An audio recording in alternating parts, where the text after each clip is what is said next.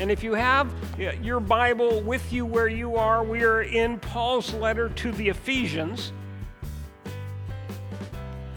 in the 3rd chapter, starting in verse 14. But before we look at the passage, I want to tell you a story. You see, when I was in grade school, in middle school, and in high school, I had a really difficult time in understanding two subjects, math and English. I just didn't get it. I tried to understand. I did my homework as my teachers told me to do, but I just kept on getting it wrong.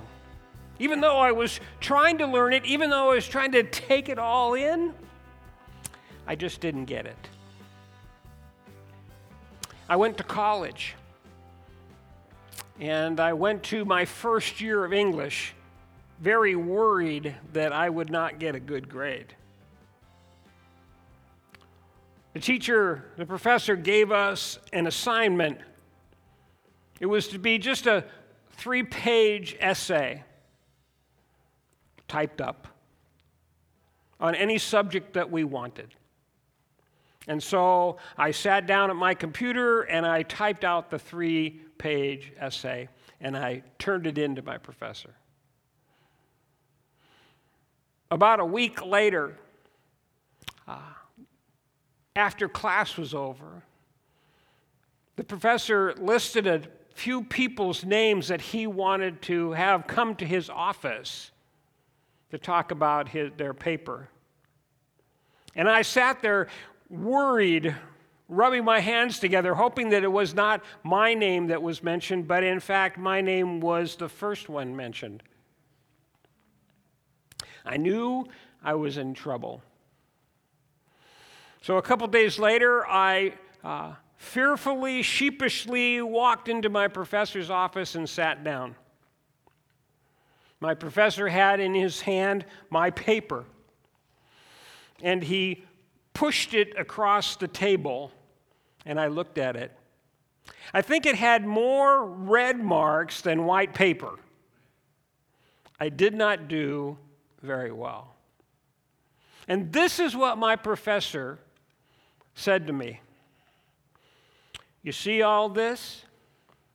Stop it. And he said, you're dismissed. That was it. He gave me this paper filled with red marks, but he knew that somewhere inside me I had what was needed to write a good paper. So I took the paper home, and I worked, and he worked on it. And I turned it back into him. And to my amazement, I got a B on my paper, which was a miracle to me. And I'm happy to say, I'm kind of a little bit actually proud about this, but I passed my English class with an A-. That was beyond, it's kind of like our passage today was exceedingly abundantly beyond all I could ask or think. You know, and Paul in Ephesians continually tells us over and over and over again that we have something within us as followers of Jesus Christ. That God has begun a good work in us, and he will see that work through to completion. We have within us the ability to do well, the ability to honor God, even though we may feel like we don't, even though, like in the English class, I did not think that I had the ability. My professor saw something in me that said that I did if I dug down deep enough. And so in this passage today, the Apostle Paul tells us some of what is available to us that has already been given to us. Let me read the passage for you. We're in Ephesians chapter 3, starting at verse 14, going to verse 21. For this reason I bow my knees before the Father, from whom every family in heaven and on earth is named. According to the riches of his glory, he may grant you to be strengthened with power through his Spirit in your inner being, so that Christ may dwell in your hearts through faith. And that you, being rooted and grounded in love, may have the strength to comprehend with all the saints what is the breadth and length and height and depth, and to know the love of Christ that surpasses knowledge, that you may be filled up with the fullness of God. Now, to him who is able to do far more abundantly than all we could ask or think, according to the power at work within us, to him be the glory in the church and in Christ Jesus throughout all generations, forever and ever. Amen. This portion of the letter to the Ephesians is a turning point. It is a change point. In the first three chapters, Paul tells us over and over again what God has done for us and what God is doing in us. It's focused in its theological understandings of who God is and what God does. The next three chapters deal with the ethical, moral, spiritual things that we are to be involved in. But what's important for us to understand in this passage is that it begins and ends with worship. It begins and ends with God. Paul says, I bow my knees before the Father. Getting on our knees in worship is incredibly important. Sometimes we have a hard time actually physically getting on our knees, and the older we get and the more the arthritis sets in, the more difficult it becomes. Not so much to get on your knees. I can do that pretty easily. It's that aspect of getting back up again that is becoming increasingly difficult. But getting on our knees and bowing before God, whether it's in our physically or whether it's in our heart and our spirit, shows reverence to God, and it shows a sense of readiness to move forward.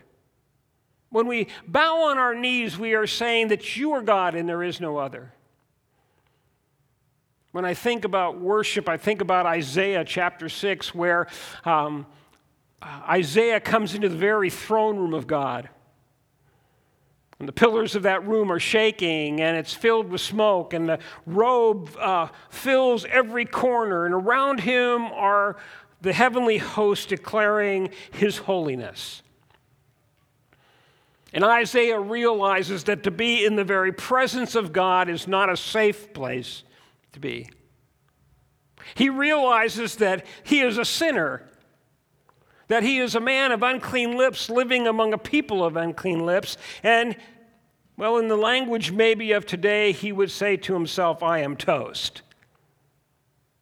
I have no hope. And yet the angel comes and takes a hot coal from the fire that was there before him, and he goes over and he places it on Isaiah's lips and declares to him that your sin have been taken away. You have been cleansed. You have been atoned for. And then the question is asked from God, who will go for us? Who will go out in the world and declare this truth? Declare my glory.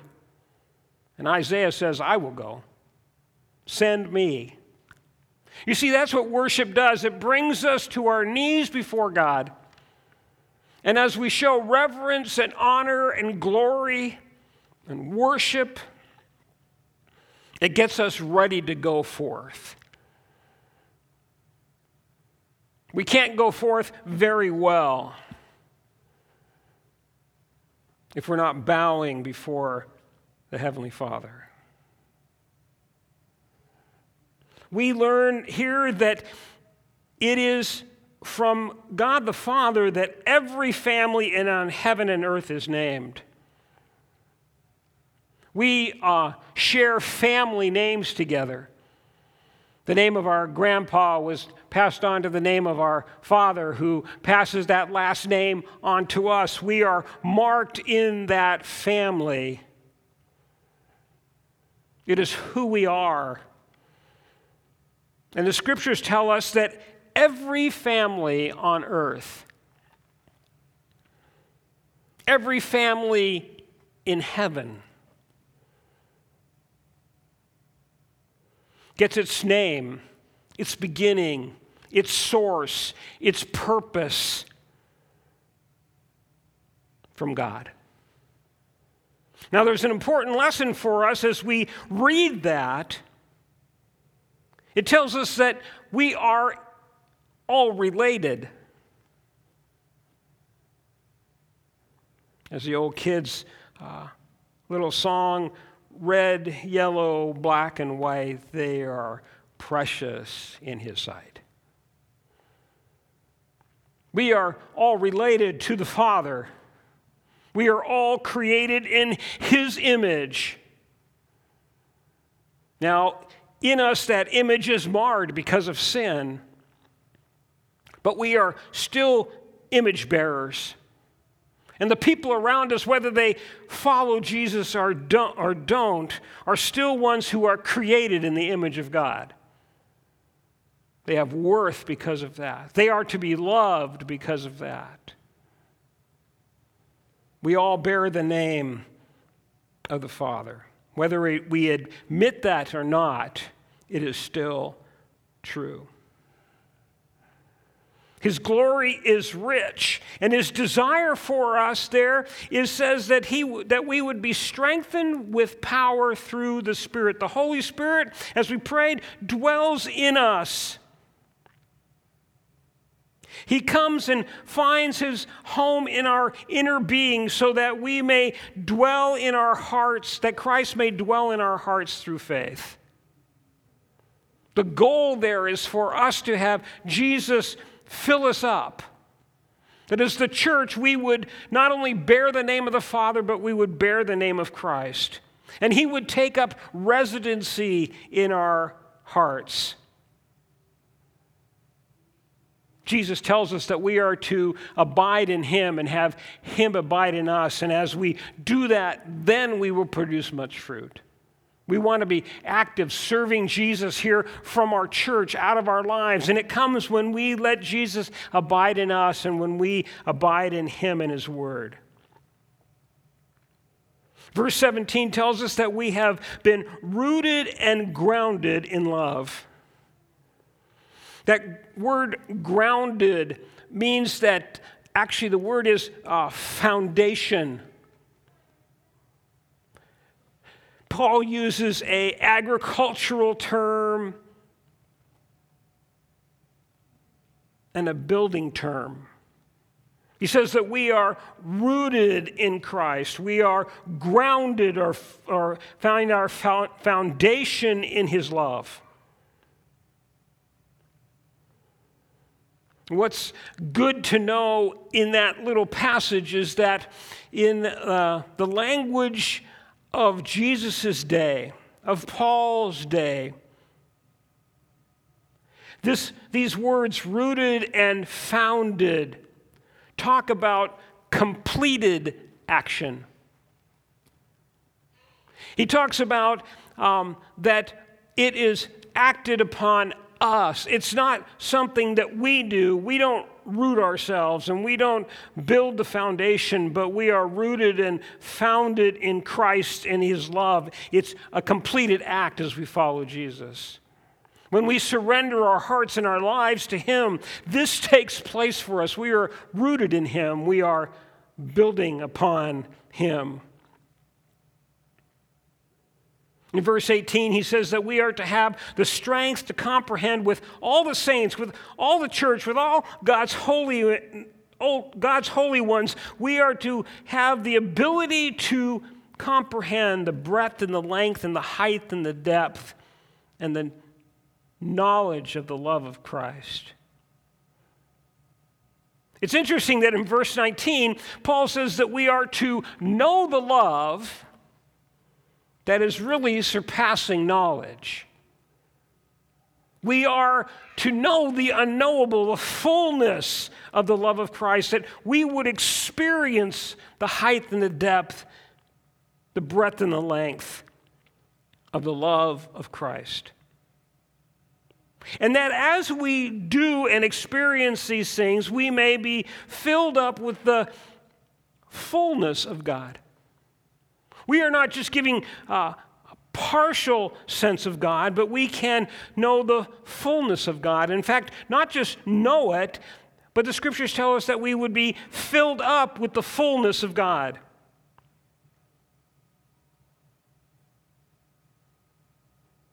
And then Paul directs us back to worship. He says that to God who is able to do far more abundantly. Some of your versions may say exceedingly abundantly, more than we can ask or think, according to his work, the power at work in us, the power of the Spirit that we saw in verse 16. That Spirit's power working in us and working to him, to his glory in the church and in Christ Jesus. God has his eyes set upon the church, that we would know his power that is more than we can ask or think, that we would live in the love of Christ, that we would be filled up with the fullness of God. These things are available to us. Just like I had a hidden knowledge of English, still working on math, but have a hidden knowledge of English. We have within us the fullness of God to live the way that he has called us to live. We sang today that if God's not in it, we don't want it. If God's not in it, we don't want to do it. Rather, we need to be and want to be, and our desire is to be filled up with the fullness of God.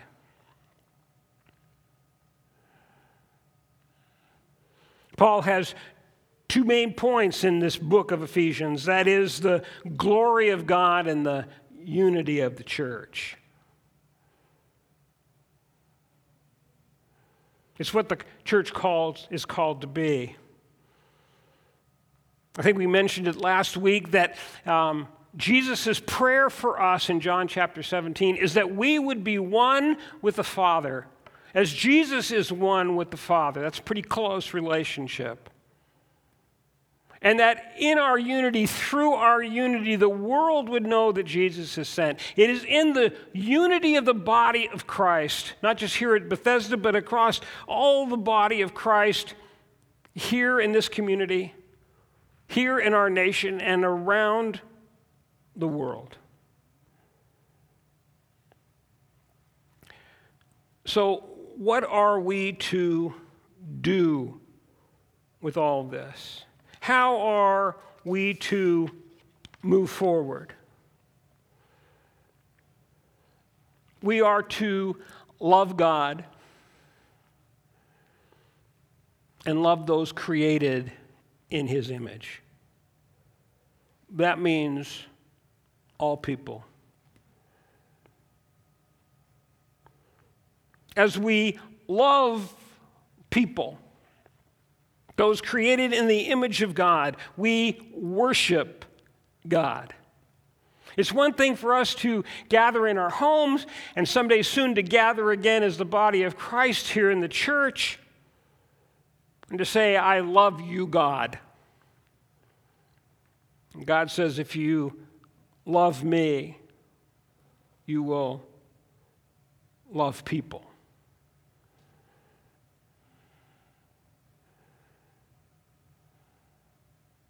It's what the Apostle John writes in 1 John 4, verse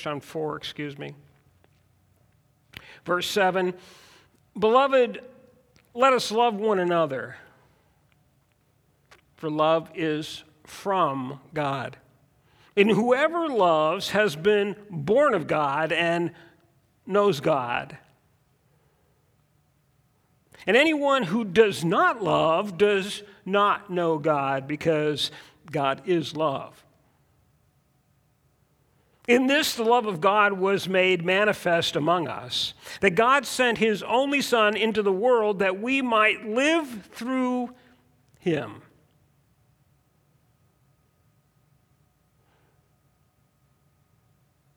He is the, it says, in this is love, not that we loved God, but that he loved us and sent his Son to be the atoning sacrifice, the big theological word, the propitiation for our sins, that Christ paid the price for our sin and makes a difference in our lives. Beloved, if God so loved us, we ought to also love one another, because no one has seen God. If we love one another, God abides in us, and his love is made perfected in us. It is the work of the church to love. And as we love, God is known.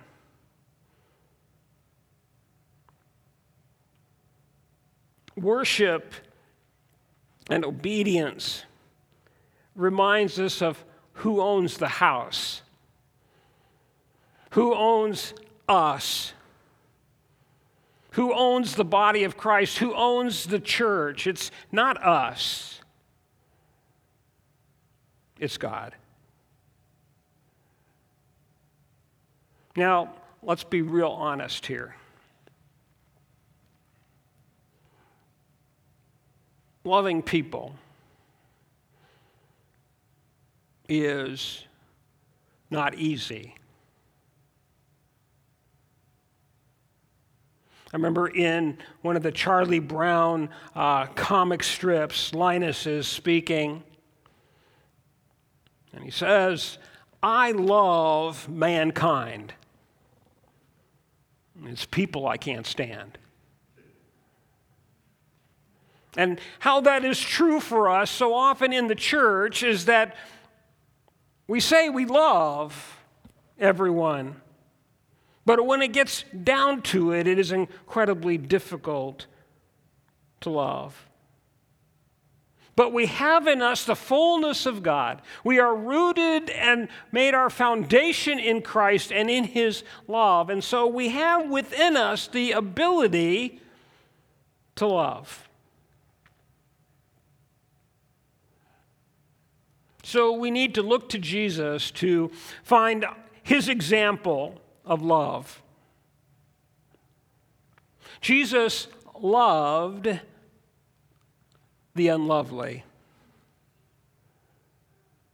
Jesus loved the untouchable. Jesus loved the ungrateful. Jesus loved the unforgivable. And Jesus expressed that love when he went to the cross and died for us. And if we want to know the fullness of God, if we want to know the fullness of the love that is Christ, it comes when we surrender ourselves to Jesus. When we say, I am a needy, sinful person, and I need Jesus. And I believe in you, Lord, that you died on the cross to pay the price for my sin, and that you rose triumphantly from the dead, that your righteousness would be available to us and work in me. Jesus' example to love the unlovely, the untouchable, the unforgiven, the ungrateful. Jesus loves those people. So what are our responsibilities? It's to love like Jesus. Jesus says in John chapter 10, I believe it is, that we are to love one another, and as we love one another, we prove that we are his disciples. We are to love with acts of kindness, seeing a need that a person has and meeting that need. We are to love with acts of mercy, seeing a person who is broken, downcast, to be able to speak grace, comfort, peace into their lives. We are to love with forgiveness. The Apostle Paul says in Colossians chapter 3 that we are to forgive as we have been forgiven. Someone once told me that we have a limit on forgiveness. We don't have to forgive others to the point that Christ hasn't forgiven us. And how has Christ forgiven us? He has forgiven us of all things. He has cleansed us from all sins.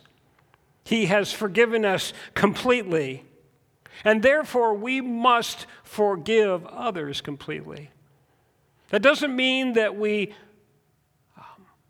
say that what a person does is not right or that they didn't do something wrong. But forgiveness goes much deeper than that. Forgiveness goes, I will forgive because of what Christ has done for me.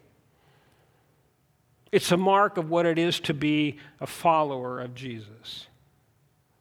That forgiving, loving work that Christ has done for me and in me and continues to do, I must do for others.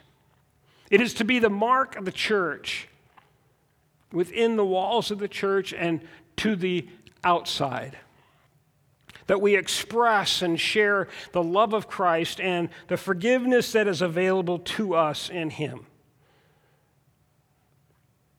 And it is all to be done for the glory of God. For that passage again reminds us that it is to God, that the one who is able to do more than we can ask or think, the one who can love through us when it looks impossible to love, the one who can help us to forgive when forgiveness seems so impossible, to help us let go of a grudge when all we want to do is hold on to it and nurse it. God is able to do that work in us according to the power of the Holy Spirit. Now to Him be glory in the church. It's in the church that glory is expressed to God, and that glory is in Christ Jesus, and it's throughout all generations, forever and ever. Amen. Let's pray.